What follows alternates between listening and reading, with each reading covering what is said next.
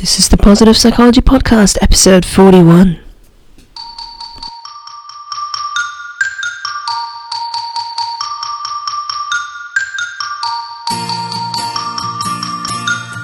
Welcome to the Positive Psychology Podcast, bringing your earbuds the science of the good life. And now, your host, Kristen Truempy. Okay, today Ryan Niemiec is returning to the show. He is a psychologist, coach, author, and he works for the VIA Institute on Character. His latest book is Mindfulness and Character Strengths A Practical Guide to Flourishing. Today, we will discuss mindfulness. Thanks for returning to the podcast, Ryan. Yes, well, thanks for having me, Kristen. This is always a lot of fun with you. Thank you, thank you. So, lots of people have probably heard of mindfulness, but could you define it for us Sure. Yeah, and that actually is a can be a fairly complicated question. I'll try to make it, um, you know, try to as understandable as possible. But it's a, a, little complicated because mindfulness has become so popular in the world today, and it's popular across countries. It's popular from a research perspective, from a practice perspective. It's even in the common lingo in many, many countries. And so then, and that's wonderful in some ways, but then in other ways, it can be uh, damaging a bit for the study of mindfulness uh, because then everybody is defining mindfulness a little bit differently. So if you ask uh, the Dalai Lama, the Dalai Lama will define it in one way, and then a scientist will define it in another way. Thich Nhat Hanh defines it in another way. Jon Kabat-Zinn, and so on. And then, what are we really studying if we're all defining it in different ways? And so researchers realized this in the early 2000s, and so they many different researchers gathered. It was around 20 or so mindfulness scientists, and they scoured the research on mindfulness and the traditional work on mindfulness and uh, what people were saying on a practice and research level. And they really the intention was to come up with an operational definition so a consensual definition that everybody could go by so that we know what it is that we're studying with when, when people talk about mindfulness. And um, so I'll go ahead and tell you that definition. It's actually a two-part definition that they came up with. And uh, it goes like this, that mindfulness is the self-regulation of our attention is part one, with an attitude of curiosity, openness, and acceptance. I'll just say a little bit about each of those. So the first part, self-regulation of attention. So that means that if a person is practicing mindfulness in some way, they're taking control of their attention and they're placing it somewhere, you know, with their control. So they're self-regulating it. They're maybe they're putting their attention on uh, their loved one's face as they're talking to them, or maybe they're putting their attention on their breathing, or maybe they're putting it on a beautiful forest landscape, or maybe they're putting it on one of their problems, you know, but they're taking control of the attention in some way. And then the second part of the mindfulness definition that the researchers came up with is that when you're putting your attention on that thing, what is your approach to it? Well, it's to be open to what's going on there, it's to be curious about it, and to be accepting. And so those are actually literally their exact words in this in the scientific article. And I think it's nice because it's very practical and, and easy to understand when it's kind of broken down that way. So we're being open to what's going on in the present moment. Uh, we're being curious about it, kind of wanting to explore it, wanting to understand what's going on with what we're putting our attention on. And then finally, we're being accepting of it. We're accepting that this is how things are in this particular present moment. Not that five seconds later it's not going to be different, not that it's, it's permanent in the present moment, but just in this exact second, with what I'm put, putting my attention on, I can accept that. I can bring an acceptance attitude to that. So that's the definition that, uh, that, that many researchers now go by. Okay, thanks for outlining it so clearly. So, what are the benefits of mindfulness? Well, there are many benefits that researchers are finding. Um, just to give you a, a little scope of the landscape for on the research in mindfulness, you know, back in uh, ni- in the 1980s, there were a few articles uh, on mindfulness and on the benefits uh, of mindfulness. In the 1990s, there was, you know, maybe you know 40 or 50, and now in 2015 there are literally over 50 new publications every single month on mindfulness. And so that amounts to, you know five or six hundred new papers every single year that come out, and so many of these are actually outlining the benefits of mindfulness. So it's really too many to mention, but um, in general, um, it could be broken down into uh, a category of helping people to manage problems and helping people to create greater well-being you know, of course, we can break those down into all sorts of different nuances, like managing the uh, people people's problem with recurrent depression or with panic disorder or certain things like that, or just managing conflicts in their relationships. So that's kind of one category is kind of managing problems, you know, you know, working through psychological struggles and so on, physical struggles. And then other category is kind of around expanding one's consciousness, kind of building well-being, and so that's where mindfulness is connected with greater happiness and uh, engagement and uh, things like that. Okay, now meditation gets thrown into the mix a lot, and I have this inkling that sometimes people might confuse the two a little bit. So, um, what's the difference between mindfulness and meditation, or what's the relationship between the two? Yeah, it's a it's a good question, and it's one that that isn't as clear as mindfulness. You know, with mindfulness, I was able to kind of really easily mention the two part definition, and um, with meditation, I mean that word has been thrown around in so many different ways, and there isn't an operational definition to just meditation. So it's a bit more of a generic word. You know, I think of it um, relating to specific practices that people might have, which can build mindfulness. Um, so meditation, in some ways, can be the more narrow word. You know, so it's it's that we're going to to practice a particular meditation where we're going to to try to build our love within ourselves, or we're going to practice a meditation on our breathing, and whenever our mind wanders, we're going to bring it back. Um, you know, and of, and of course, depending on if you uh, ascribe to a particular religious practice, there are meditations talked about in different religious traditions, and those have their own breakdowns. Uh, all the world religions um, use it to one in one way, shape, or another um, to help to kind of people to tap deeper into their um, religious and spiritual experiences. So, it, in that sense, it kind of depends on the audience and who you're who you're asking. But my, you know, medit mindfulness is one type of meditation. Um, so we're we're trying to practice that aspect of becoming more regulated with our attention and being open and curious about our present moment, about our bodies, about our mind, about our breath. Um, yeah, so that would be one way to begin to think about that distinction. Then, so when we when we do meditate, it's helping us to become more mindful. Thanks for clarifying that. Um, just actually last week one of my apprentices we talked about meditation briefly and he said well it doesn't work for me because i can't empty my mind. And i keep hearing that all the time so i'm sure you do too. Do you have any thoughts on that? Oh yeah. Yeah so many thoughts actually that i that, that was one of the catalysts for writing a book on on on this on this topic you know that as you know kristen it's called mindfulness and character strengths you know, there's many catalysts for why I wanted to put mindfulness and character strengths together and to to, to write about it. Um, yeah, so I, people, many people will will struggle with having some kind of meditation practice or a mindfulness practice, or for that matter, any practice that requires any kind of self regulation, like maybe a relaxation practice or biofeedback or self hypnosis. I mean, even like exercising and you know eating well. I mean, all these things require self regulation, cultivating a good habit, using many different character strengths, and uh, and there's many misconceptions about about mindfulness and meditation. So people do sometimes think, oh well, if I'm if my mind wanders at all, you know, if it seems like I have lots of thoughts in my mind and I can't get rid of them, then it's just not for me. You know, it's for those other people that practice five hours a day, but but not for me. I'm too busy for this, or it doesn't work. Um, and and really, that is is just a total misconception that people have, and it's unfortunate because then they don't get to see the fruits and the benefits of of meditation. So really, what I what I suggest to people is to begin to look to to name those things as obstacles that are coming up.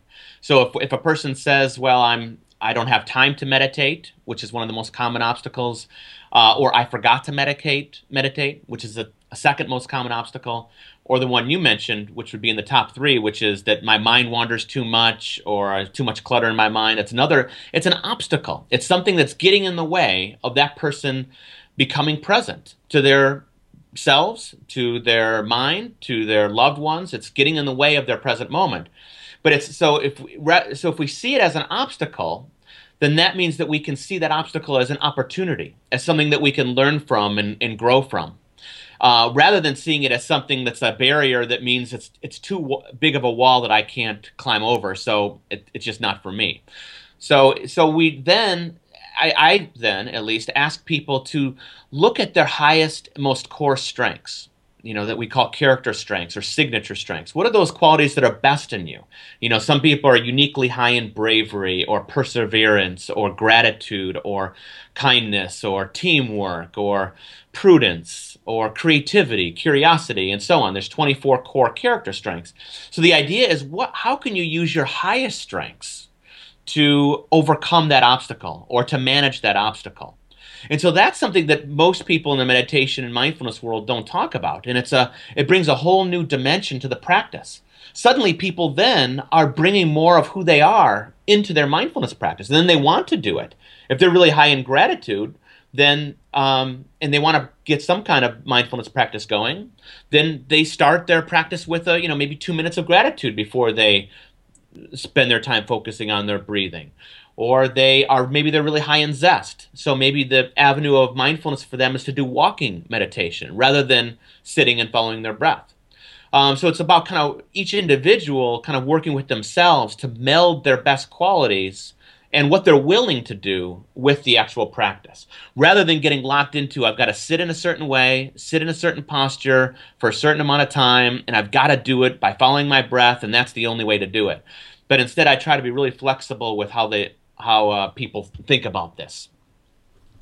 You know, I love this because for me, it's weird. Like I had very good experiences with meditation um, a couple of years back. They it helped me instantly, but then I somehow never ever had the desire to do it again. And then, but then I kind of figured out that this whole attention regulating mechanism, what worked for me was actually through writing, you know, through trying to become a better writer. I would walk around and try to notice things because you can't really generalize, especially if you're writing fiction. Um, you mm. can't generalize. You have to characterize characters. And I remember back then, the world's, you know, it, I felt like I was reborn. I, I know this sounds a little bit crazy, but it is that that's how I felt, you know, walking around and suddenly seeing how rich and detailed the world was.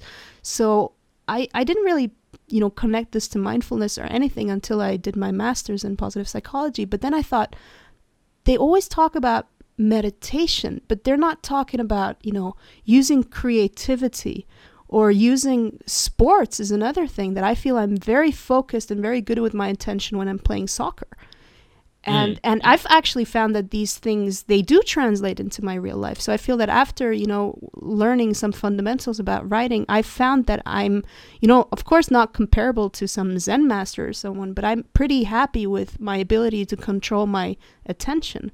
So I'm really happy that you kind of opened that door, which I just felt wasn't there before.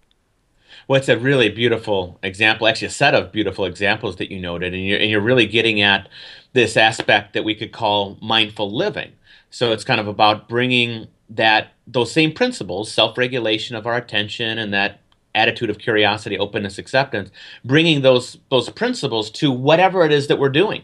So you're you're talking about bringing it right into your into your daily life, whether it's with sport or whether it's with writing or walking in a certain way. And if we're bringing those principles in and we're aware of our body as we're moving and the movement of the pen, aware of our thoughts, and we're having all sorts of different thoughts as we're coming up with ideas in the writing process, then we're practicing mindfulness. And that's why mindfulness, we can really kind of demystify it for people because right now people could be, be uh, using mindful listening so they could be paying close attention to what's being said, kind of really listening clearly, li- really being present to what's being said. Or they could be kind of doing somewhat of a mind mindless listening, like some people might be listening right now, but also, um, you know, checking their email and kind of surfing online and only maybe 20% listening. And so that wouldn't be quite mindful listening. So the idea is that no matter what it is that we're doing, we can we can bring it, uh, bring mindfulness to it. Same thing with brushing our teeth. Uh, we can bring mindfulness to that mundane activity. We can bring it to feeding our dog or our cat or a pet. We can bring it to uh, eating lunch to brewing coffee. You know, to anything, anything in our life becomes an opportunity to bring mindfulness. And then, as you and I were speaking, also we could bring our character strength. We can bring both of them to that everyday experience. So, what experiences did you have using mindfulness based strengths practice with your clients? You know, any differences yeah. compared to, for example, traditional mindfulness training? Did you notice any differences or how is that working out? Yeah, well, it it seems to be working out really well. Not only just my own personal experiences, which is just you know a, a study of one, you know, but but also the uh, the experiences of people across different cultures. So when originally putting together the program called mindfulness based strengths practice which is you know basically a manualized program that brings mindfulness and character strengths together um, i had people uh, in various different cultures uh, pilot this eight week program with with populations and and you know study it and look at how it worked you know in their particular culture with their population and kind of and then gave me feedback uh, and suggested changes and so on. And that's actually what then informed what's in the the latter third of the mindfulness and character strengths book. It's a manual for that mindfulness based strengths practice program. And what i and those others and and subsequent people who have been looking at mindfulness based strengths practice have found is that it does bring together those those uh, those benefits like greater well-being and better engagement with one's life, helping people to have a greater sense of purpose and meaning, and these kinds of things, which you know most mindfulness programs are gonna gonna bring forth. You know, I think obvious an obvious contribution of mindfulness-based strengths practice is going to be the the character strengths element. So it's going to be the the element of helping people to know more about who they are. So it's going to be this link with positive identity. So that's going to be something that's going to be be pretty strong with the MBSP. Uh, there's going to be this aspect of greater strengths use and being more savvy with how we use our character strengths. That we can be mindful with how we apply our strengths in our daily life, and whether we, you know, to manage not using too much or too little of a strength in a particular situation. So there's these kinds of benefits. And then I would also mention um, there, there's kind of two standout benefits. And I'm not saying that MBSP is the only thing on the planet that, that creates these benefits, but I think they're pretty novel and, and good contributions of MBSP. And we'll see if the research you know continues to bear this out. But I've noticed this in the many different groups and in what other people have um, reported, and that is that MBSP seems to be particularly good at helping people to improve positive relationships uh, as is one, and the other is managing problems. And so I'll, I'll talk about each briefly. So the so the positive relationships uh, benefit is this aspect of when we're bringing forth our best qualities, our strengths, and we're bringing it in where we're bringing that careful awareness and attention to it in our life. There seems to be this benefit where we then care and tune in more to other people, and we begin to create stronger connections with them you know, we begin to be a little bit more fair, a little bit more forgiving, and, you know, we begin to use these ingredients that actually nurture positive relationships. And we're doing it by literally tapping into those ingredients, character strengths, and using mindfulness as a support, as a, as a tool for doing that. Um, so that's one. And I mean, I could tell you stories about how, you know, it's uh, like one, I remember one guy in an MBSP program this was about week six or so, and I was asking people what you know what are your findings so far in, in this experience. And he raised his hand and he shared with the group that he had been estranged, estranged, so hadn't been in communication with his son for 15 or 20 years, and that this mindfulness-based strength practice program got him to realize, gosh, I have these incredible strengths within me of fairness and kindness and social intelligence, but yet I'm not using them very well in my life. I mean, maybe I'm using them a little bit at work and I'm doing good with projects, but I'm not using them with where it matters so much, which is my own family, my son. And yeah, there's reasons why my son and I have been disconnected and so on, but you know, but that's not how I want my life to be. I, and so this man then said that he, because of the program, because he was cultivating strengths and mindfulness, he began to reconnect with his son and he reached out to him and now they have a, a regular communication. You know, they began to email um, um, uh, every other day or so and talking on the phone about once a week. So pretty dramatic change from not talking for 15 to 20 years. Um, so there's in, in when I ask people after they complete MBSP, and when people ask people in those other cultures, what are your experiences when you complete MBSP? Uh, do you find that there was any benefit to, to one of your relationships? Did this program cause that? Uh, and pe- most people, not everybody, but most people say yes, and then they can give an, a specific example of how one of their relationships improved. Maybe they became a more mindful listener with their spouse. Maybe they uh, connected better with a work colleague or their boss. Maybe they established some new friendships. But there seems to be that uh, that powerful benefit. And then the other side is there seems to be a good benefit with managing problems. So helping people to really to reframe problems. You know, we can get locked into problems and get lost within problems and difficulties and psychological and physical disorders, and we can begin to get so lost that that's all we see. But then, we, if we have tools like mindfulness and character strengths, it helps us to step out and to move out of that prison that our problems can create for us, and we begin to see them in a different way. And character strengths provide that lens or that language for reframing problems. And we begin to, to see other people in a different way and see ourselves in a different way. So I think the, the program helps with that end of things as well. I also found in my research, which had absolutely nothing to do with your work, that I was looking at character, well, basically strengths use in daily life.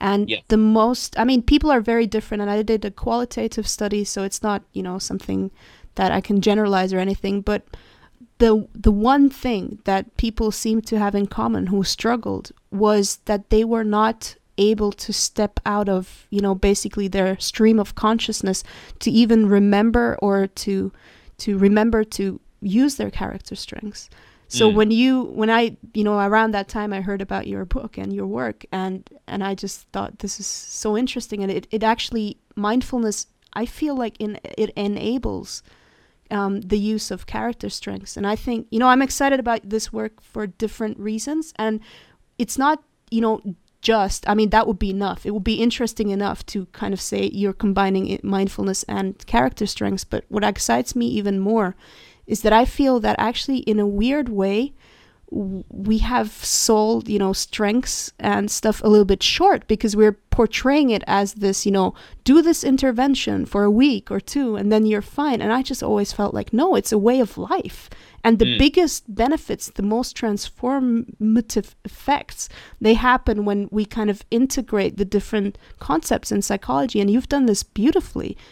And and that's just you know something that i feel we kind of need to go into looking at all right maybe it's not just a question of do strengths you know does this intervention work it's more like all right how can we create the kind of conditions for different people what concepts need to be combined so i feel like you have you have I don't know, pioneered a lot of things doing this, I feel at least. And similar with what you did with movies. You know, I was similarly excited about that. So I hope others will follow your lead, honestly.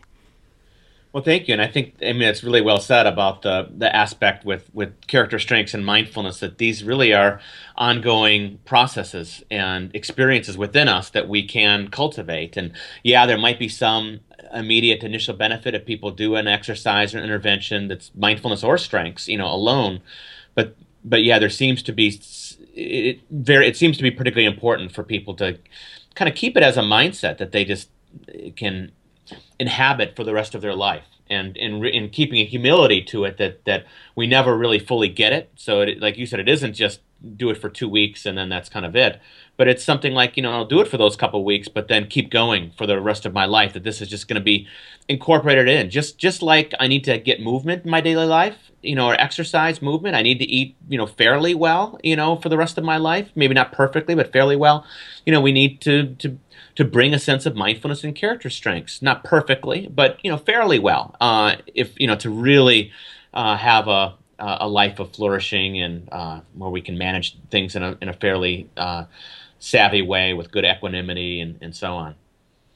Okay, so last question. What can a listener do right now to take a step towards improving their mindfulness?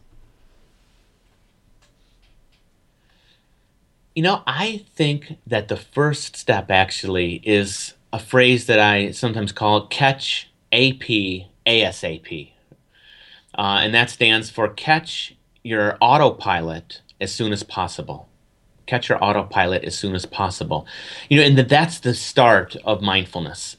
And that anybody can do it literally this second as we're talking, and then can do it as soon as we're done talking, and then can do it for the rest of their life. And it's a lifelong journey. And what it means is that is first we have to really almost be humble to the fact that our minds so easily go off into autopilot. You know, we do have stream of consciousnesses, we do have pathways of thinking where we can be thinking of 10 things at once and we do process huge amounts of information in in seconds that we're not even aware of.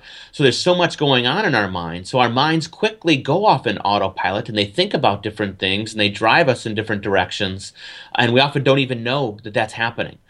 And so a, a key first step is just to be aware of our thinking that way and to be aware that gosh, I do go off into autopilot and that and that that's totally normal. That's what all minds do even the, the, the, most brilliant of mindfulness minds, if it's the Dalai Lama, Thich Nhat Hanh, and others, you know, their minds go off in autopilot too. You know, even, you know, they might be particularly good at bringing it back and they may be pretty good at managing it, you know, because of all their practice, but it's just a normal part of human nature. So the idea is if we want to practice moving toward mindfulness in some way, then the idea is we got to catch our automatic pilot and we catch it, you know, as soon as possible. And as soon as possible because then we take a little bit more control of our life and we can say, okay, do I actually want to keep keep off in autopilot because sometimes we might. We want to we want to keep keep going in autopilot and, and, just maybe it spurs some creativity because autopilot is sometimes good. It helps us to kind of decompress. It helps us to be creative sometimes. Um, and so we can, but it, but it's better when we're making that decision. It's where we say, you know, I want to go in autopilot on purpose, um, rather than our minds just always doing it and we don't even know that we're gone half the time. So that would be my suggestion: is catch your autopilot as soon as possible.